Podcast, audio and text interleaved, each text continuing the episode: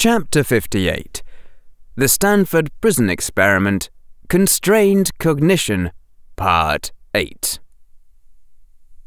In darkness absolute, a boy stood holding his wand to the solid metal wall of Azkaban, saying a magic that only three other people in the world would have believed possible, and that none save he alone could wield.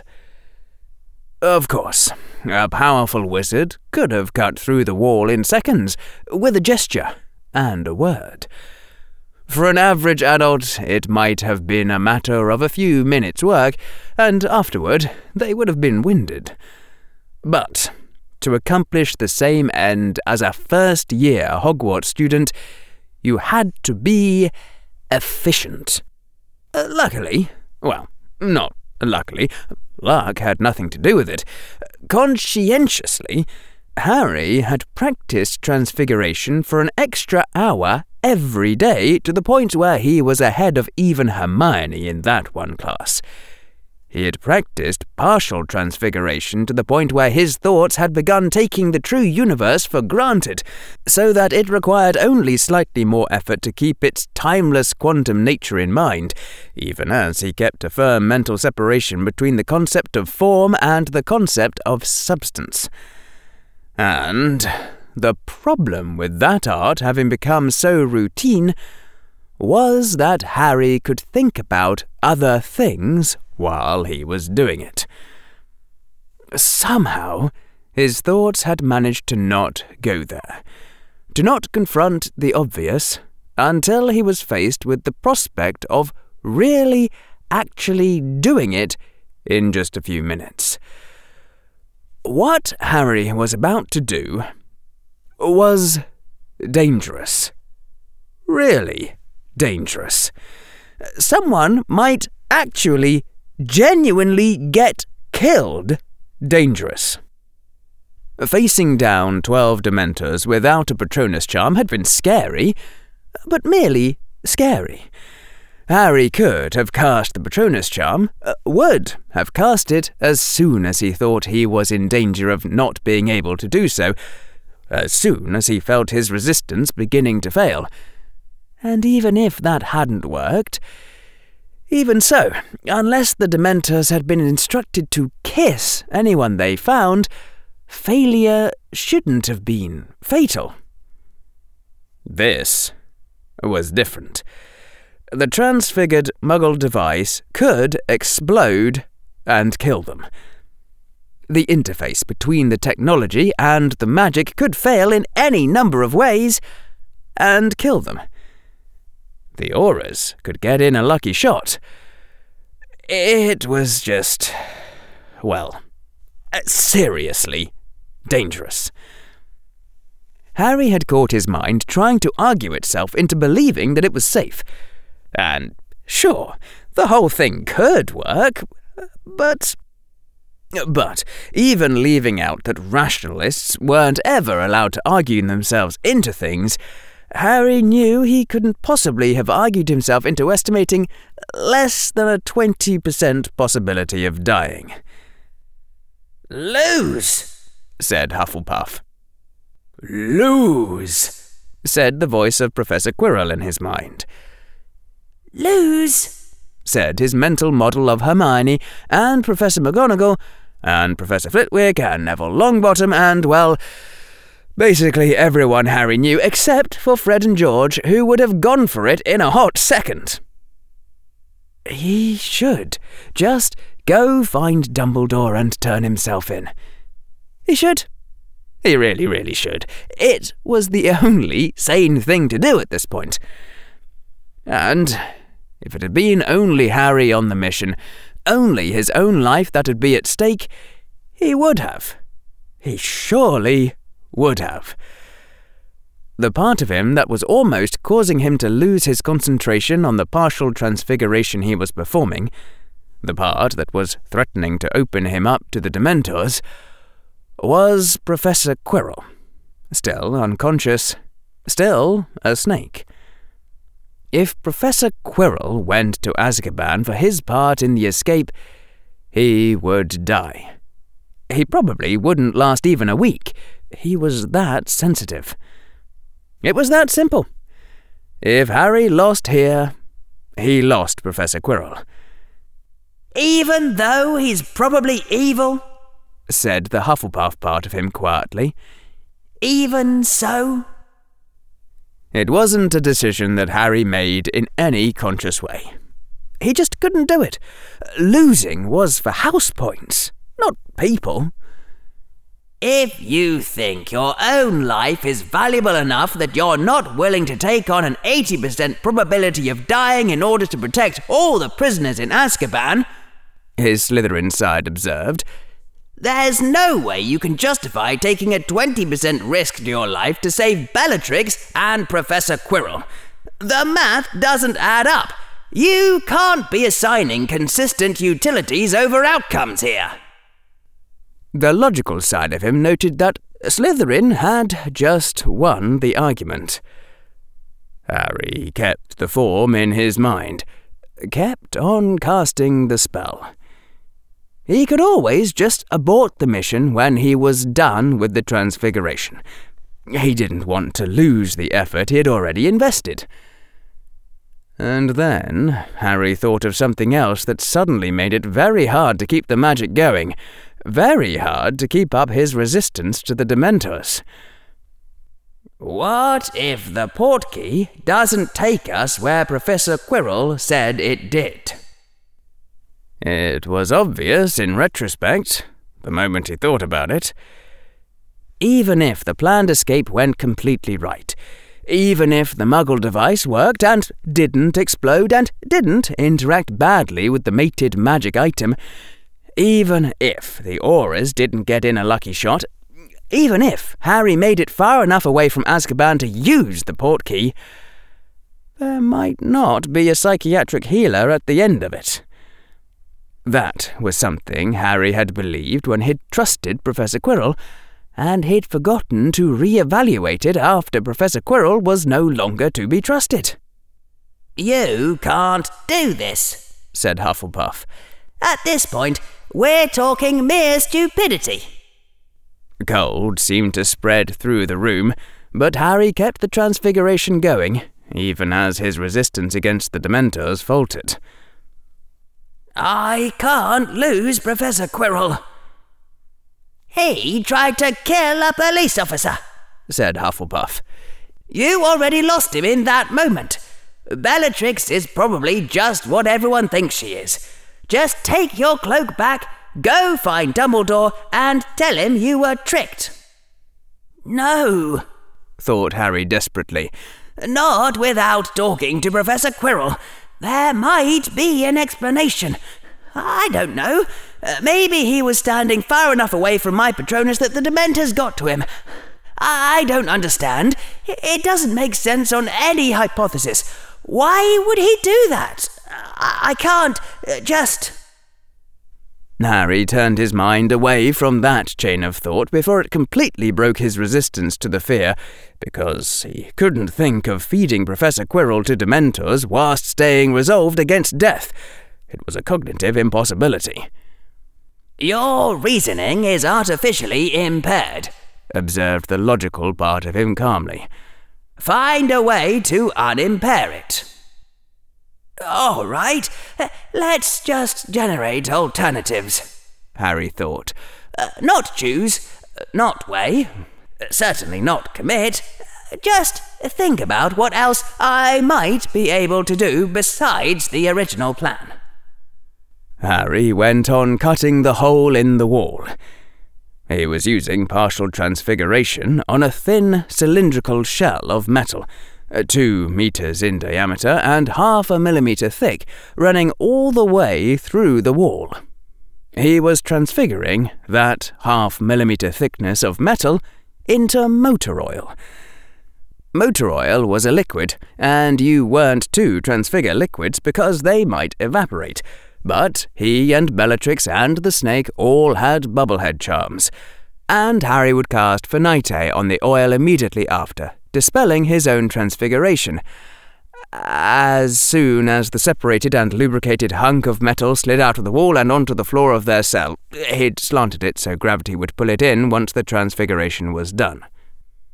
If Harry and Bellatrix didn't exit on his broomstick through the resulting hole in the wall, Harry's brain suggested that he could try to transfigure a surface cover over the hole in the wall, leaving a space for Bellatrix and Professor Quirrell to hide in, uh, wearing the cloak, while Harry turned himself in, and Professor Quirrell would eventually wake up and he and Bellatrix could try to figure out how to escape Azkaban on their own.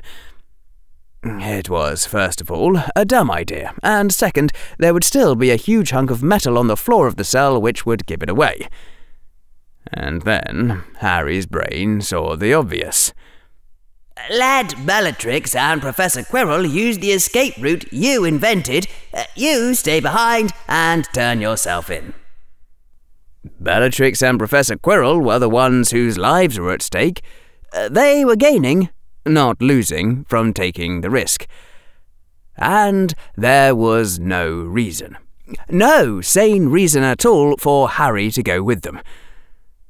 A calm came over Harry as he thought it. The cold and darkness that had been wavering around the fringes of his mind retreated. Yes, that was it. That was the creative, outside the box route. That was the hidden third alternative. The falseness of the dilemma was obvious in retrospect. If Harry turned himself in, he didn't have to turn in Bellatrix and Professor Quirrell. If Bellatrix and Professor Quirrell took a dangerous escape route, Harry didn't need to go with them. Harry didn't even need to face the embarrassment of admitting he had been tricked if he ordered Bellatrix to remove the memory. Everyone would just assume he'd been kidnapped, including Harry himself, Admittedly, there was no plausible reason why the Dark Lord would ever ask Bellatrix to do that, but Harry could simply smile and tell Bellatrix she wasn't allowed to know. And that would be that. Her Auror team had gotten around three quarters of the way down Azkaban, as had the other two teams on the other two spirals. Amelia was feeling tenser already Though she was betting on the criminals hiding on the second to lowest floor, part of her wished Dumbledore had thought to check that specific floor more carefully, and part of her was glad he hadn't. And then there was a distant sound, like a tiny tink noise coming from far away, like a very loud sound, coming from the second to lowest floor, say.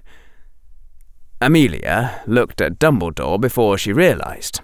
Before she managed to stop herself. The old wizard shrugged, gave her a small smile, said, Since you asked it, Amelia, and went off again. Finite incantatem, Harry said to the oil coating the giant chunk of metal on the floor. He hardly heard himself speak. His ears were still ringing from the gigantic thud of the solid metal sliding out of the wall and falling. He should have put up a quieting charm in retrospect, though that wouldn't have stopped the noise from spreading through the solid metal floor. And then Harry said it again. Finite eh, incantatem! to the oil coating the two metre hole in the wall, spreading the effect wider. It was his own magic Harry was cancelling, which made the spell almost effortless. Harry was feeling a bit tired now, but that was the last use of magic he would need. He hadn't even needed to do it, really, but Harry didn't want to leave transfigured liquid lying around, and he didn't want to reveal the secret of partial transfiguration either. It seemed very inviting that two meter hole leading to freedom. The light from outside coming in wasn't exactly the sun shining on his face, but it was brighter than anything of Azkaban's interior. Harry was tempted to just go with. Just hop on the broomstick with Bellatrix and the snake. Chances were that they would get out safely. And if they did get out safely, and Harry came with, then he and Professor Quirrell could go back in time and look perfectly innocent. Everything would go back to normal. If Harry stayed behind and turned himself in, then, even if everyone assumed Harry had been a hostage, assumed Harry had lied to Professor McGonagall's Patronus at one point, even if Harry himself got off lightly, well, it wasn't likely that the defense professor would go on teaching at Hogwarts. Professor Quirrell would have reached the predestined end of his career in February of the school year. And yes, Professor McGonagall would kill Harry. And yes, it would be slow and painful. But staying behind was the sensible, safe, sane thing to do. And Harry was feeling more relaxed than regretful. Harry turned to Bellatrix. He opened his mouth to instruct her a final time, and there was a hiss. A weak hiss, a hiss that sounded slow and confused, and the hiss said, What was that noise? Through the corridor, the old wizard strode. He came to a metal door and opened it, already knowing from memory that the cells within were empty. Seven mighty and discerning incantations the wizard spoke then, before he moved on.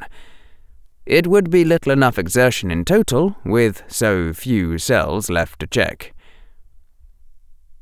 Teacher! Harry hissed. So many emotions bubbling up in him all at once. He knew, though he could not see, that the green snake around Bellatrix's shoulders was slowly lifting its head to look around. Are you all right, teacher? Teacher? came the weak, confused hiss. Where is this? Prison! Harry hissed. The prison with life eaters! We were to rescue a woman, you and I. You tried to slay the Protector Man. I blocked your killing curse. There was a resonance between us. You fell unconscious. I had to defeat the Protector Man myself. My guardian charm was dispelled.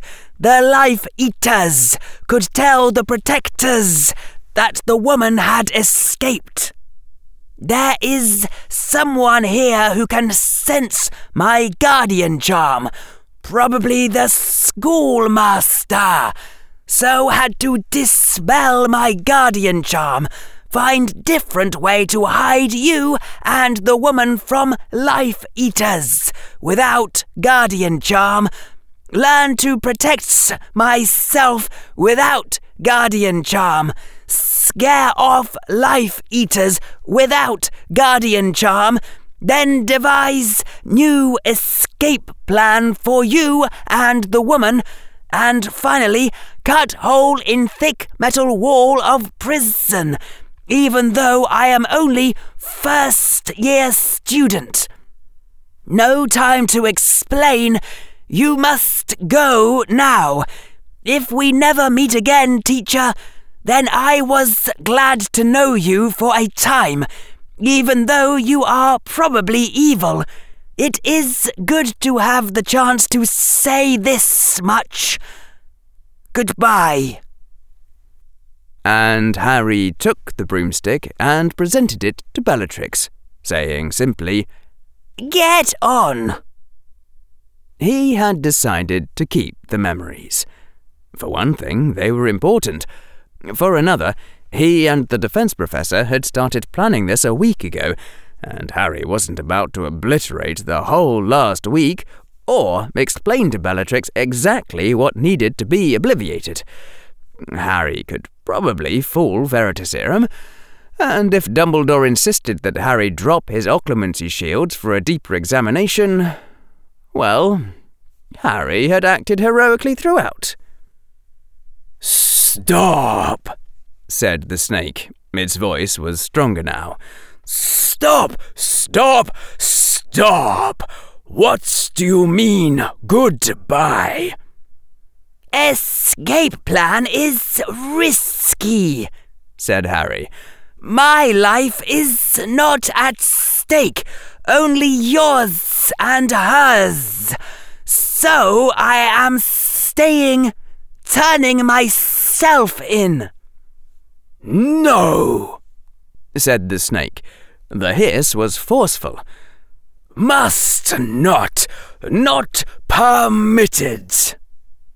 Bellatrix mounted the broomstick. Harry could sense, but never see, her head turning to look at him. She said no word, awaiting him, perhaps, or merely awaiting his orders. No longer trust you, Harry said simply.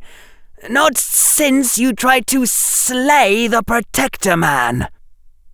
And the snake hissed. I did not seek to slay the Protector Man. Ah, you fool boy! Slaying him would not make sense, evil or no. The Earth ceased to turn on its axis, paused in its orbit around the Sun. The snake's hiss was now more furious than anything Harry had ever heard from the human Professor Quirrell. Slay him? Had I sought to slay him, he would have been dead within seconds, fool boy. He was no match for me. I sought to subdue, to dominate, force him to drop shields upon his mind, needed to read him, to know who awaited his reply, learn details for memory spell. You cast killing curse. Knew he would dodge. Was his life worth so little? What if he did not dodge? Would have pushed him out of the way with own magic, fool boy. Again, the pause in the planet's spin. Harry hadn't thought of that. Witless dunce of a plotter! hissed the snake, so angrily that their hisses seemed to overlap and slither over each other's tails. Clever imbecile, cunning idiot, fool of an untrained Slytherin, your misplaced mistrust has ruined. This is not a fair time to argue, Harry observed mildly. The surge of relief trying to flood through him was cancelled by the increased tension. Since I cannot get angry at you properly without opening myself to life eaters, must rush, someone may have heard noise. Explain escape plan, the snake said imperiously. Swiftly.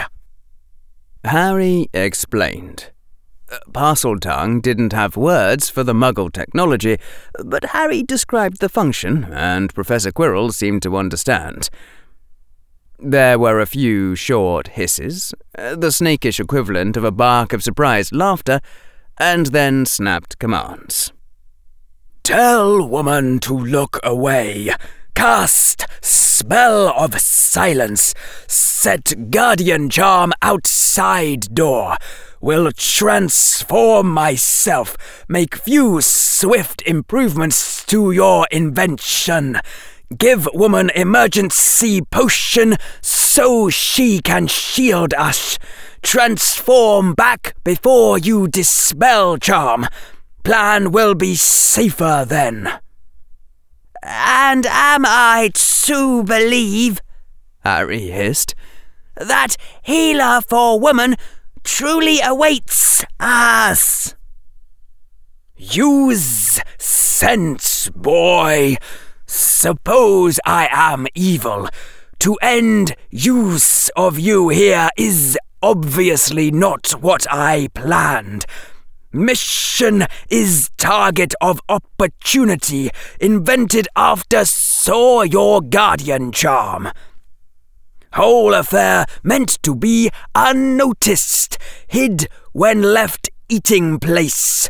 Obviously, you will see person pretending to be healer on arrival.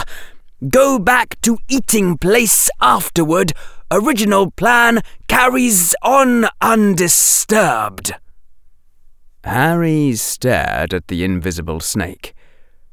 On the one hand, saying it like that made Harry feel rather dumb, and on the other hand, it wasn't exactly reassuring. So, Harry hissed, what is your plan for me precisely? You said no time, came the snake's hiss. But plan is for you to rule country, obviously. Even your young noble friend has understood that by now. Ask him on return if you wish. We'll say no more now. Is time to fly, not speak. The old wizard reached out toward another metal door, from behind which came an endless dead mutter. I'm not serious. I'm not serious. I'm not serious. The red golden phoenix on his shoulder was already screaming urgently, and the old wizard was already wincing when. Another cry pierced the corridor, phoenix like but not the true Phoenix's call. The wizard's head turned, looked at the blazing silver creature on his other shoulder, even as the ephemeral and substanceless talons launched the spell entity into the air. The false phoenix flew down the corridor. The old wizard raced off after, legs churning like a spry young man of sixty. The true phoenix screamed once, twice, and a third time, hovering before the metal door, and then, when it became clear that its master would not return for all its calling, flew reluctantly after. Professor Quirrell had assumed his true form, this time. Uh, Polyjuice only lasted for an hour without redosing, and though the defense professor was pale, leaning against the metal bars of the nearest cell, his magic was strong enough to seize his wand without a word, even as Bellatrix doffed the cloak and placed it obediently in Harry's waiting hand. The sense of doom was building once more, though not in full force, as the defense professor's power returned the fringes of its vast force clashing with Harry's slight, childish aura. Harry said aloud the description of his muggle device, naming it to the observing wizard, and then a finite from Harry turned all his hard work back into an ice cube. Uh, Professor Quirrell could not cast spells on something Harry had transfigured, for that would be interaction, however slight, between their magics. But three seconds after, Professor Quirrell was holding his own transfigured version of the Muggle device. A single barked word and a sweep of his wand, and the residue of glue was gone from the magical item. Three more incantations later, the magical and technological were fused together as though into a single thing, and charms of unbreakability and flawless function had been cast upon the Muggle device. Harry felt a lot better about doing this under adult supervision. A potion was thrown to Bellatrix, and Professor Quirrell and Harry both commanded, Drink! as though speaking in the same voice. The emaciated woman had already been lifting it to her lips without waiting, for it was evident to anyone that this snake animagus was a servant of the Dark Lord and a powerful and trusted one. Harry finished pulling the hood of the cloak of invisibility over his head. A brief and terrible magic lashed out from the defense professor's wand, scouring the hole in the wall, scarring the huge chunk of metal that lay in the room's midst, as Harry had requested, saying that the method he'd used might identify him. Left hand glove, Harry said to his pouch, and drew it forth and put it on.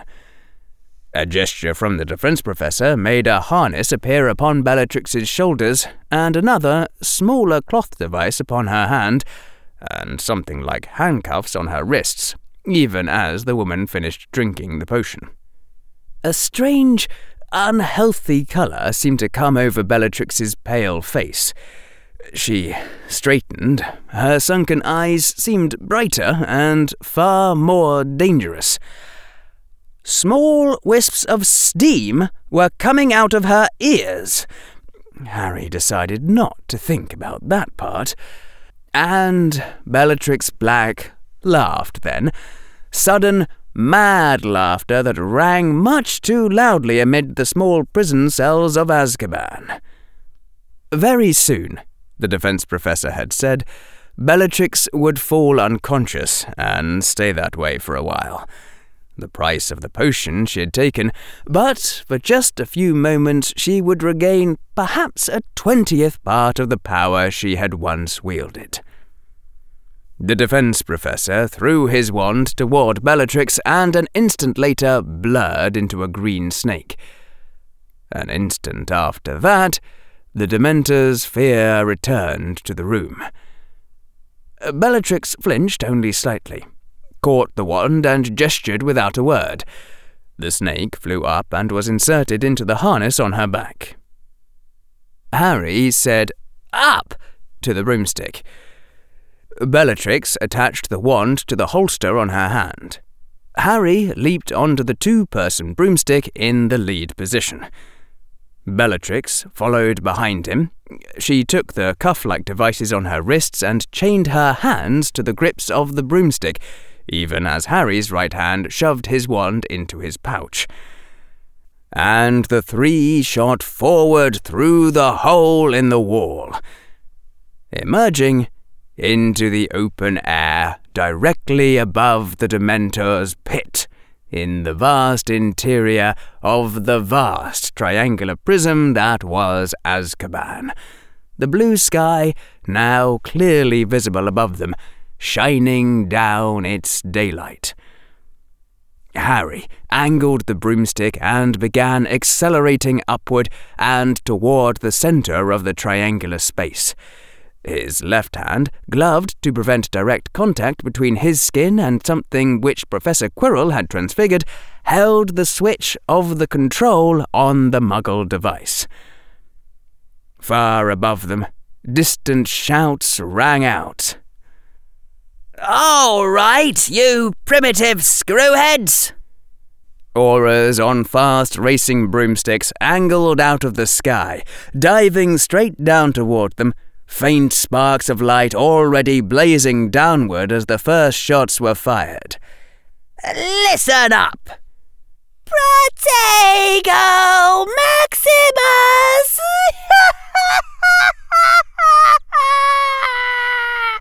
shouted Bellatrix in a mighty, cracked voice, followed by a cackling laugh as a shimmering blue field surrounded them. You see this? From the decaying pit in the center of Azkaban, over a hundred Dementors rose into the air, appearing to some as a great mass of corpses, a flying graveyard appearing to another as a conglomerate of absences that seemed to form one vast rip in the world as they slid upward. This! The voice of an ancient and powerful wizard bellowed a terrible incantation, and a great blast of white golden fire shot out of the hole in Azkaban's wall, shapeless for only a moment before it began to form wings. Is, and the Aurors activated the anti anti gravity jinx that had been built into the wards of Azkaban, dispelling all flying spells whose enchantment had not been cast within the recently changed passphrase. The lift on Harry's broom switched off. Gravity, on the other hand, stayed on. Their broom's upward rise slowed, started to decelerate, began the process of turning into a fall. My!